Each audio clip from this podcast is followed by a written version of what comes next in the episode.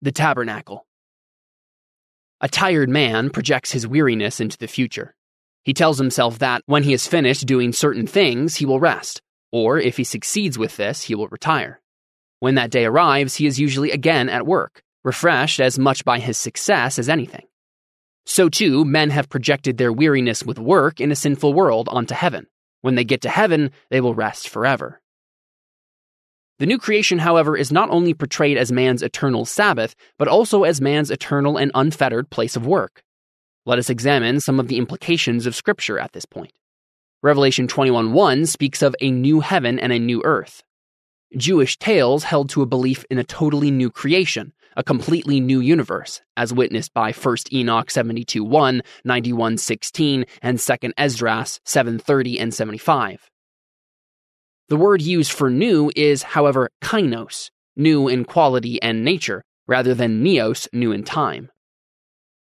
Both heaven and earth were created by God, and thus both have a history. Since they are both destined to be renewed, this means that God does not despise or throw aside his original creation, although he purges it by fire, 2 Peter 3:12 and 13. Even when St. Peter speaks of the dissolving of the old creation by fire, he still describes the new creation with the word kainos, new in quality and nature rather than in time. Creation and its history are not destroyed, but rather renewed, so that the new creation is essentially linked to the old. Schiller has seen the implications of this fact. Therefore, it will not do to say those things which are passing away have only relative worth, only that which remains has absolute worth. That which passes by and perishes is included in God's decree, and hence has equal value with that which remains, which is established by his decrees. All has worth in history, and therefore for eternity, all that is in accordance with the will of God. Heaven has great worth, but the earth of today also. Heaven of the future has great worth, but heaven of today no less. Because God works in history, the embryo is equal in worth with the matured body, the corpse with the healthy body. For in all he attains his purpose. Whether his word calls a thing into being or causes it to return to dust, it matters not. By that word, all of history has its value. This may be an overstatement, but it is true in that all things accomplish God's purpose, and nothing is without meaning in terms of him. The meaning of history is fulfilled or put into force in the new creation. We are given a glimpse of the meaning of that new creation, of our fulfilled history and action, in two startling verses of Revelation 21. Verse 3, "And I heard a great voice out of heaven, saying, Behold, the tabernacle of God is with men, and he will dwell with them, and they shall be his people, and God himself shall be with them, and be their God." Verse 22, "And I saw no temple therein, for the Lord God Almighty and the Lamb are the temple of it."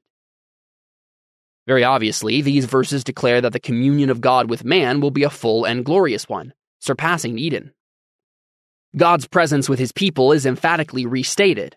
God is with men, he will dwell with them. God himself shall be with them. This meaning is important and clearly central. The essence of the new creation is the full communion with God. There is, however, another meaning which is also of great importance and is overlooked, namely, the reference to the tabernacle and the temple. From the perspective of this fallen earth, the new creation is the end of the journey. We are now like the people of Israel in the wilderness, on a journey to the promised land, the fixed habitation.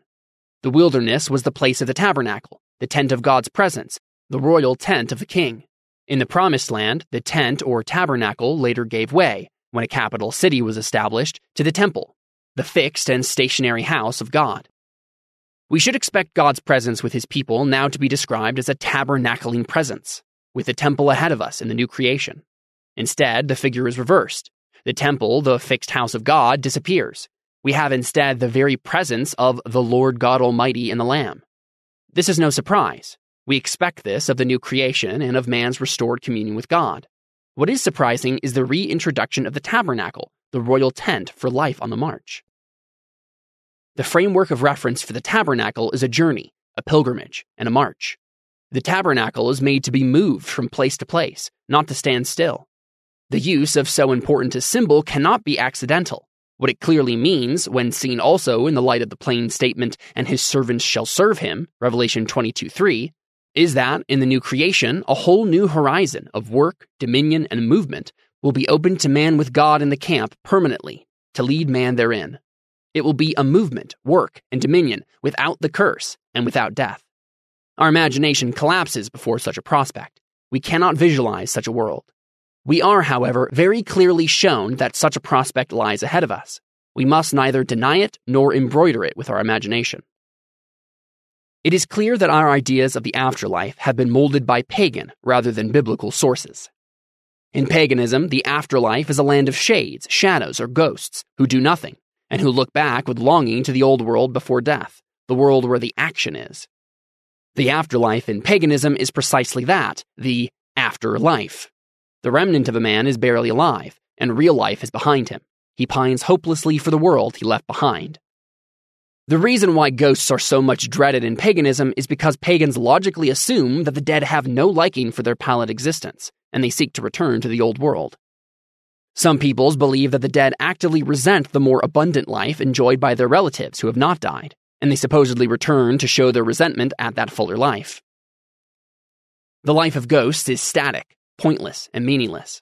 Life has passed them by, and they have no function except to hate the living.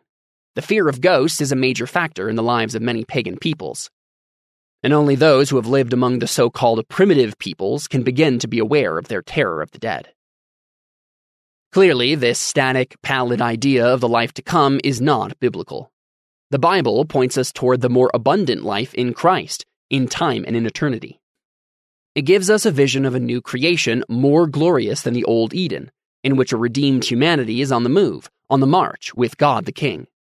It indicates that God's purpose in creation was not set aside by the fall, nor is it set aside by death or by the new creation.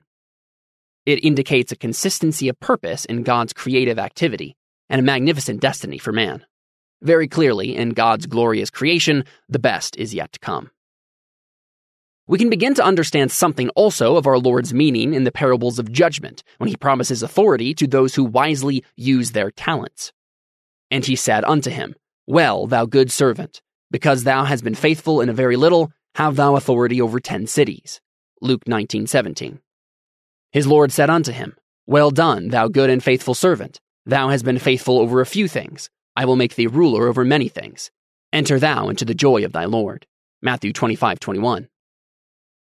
Very clearly, a full and working society, organized and functioning as God's kingdom, is plainly presupposed and declared.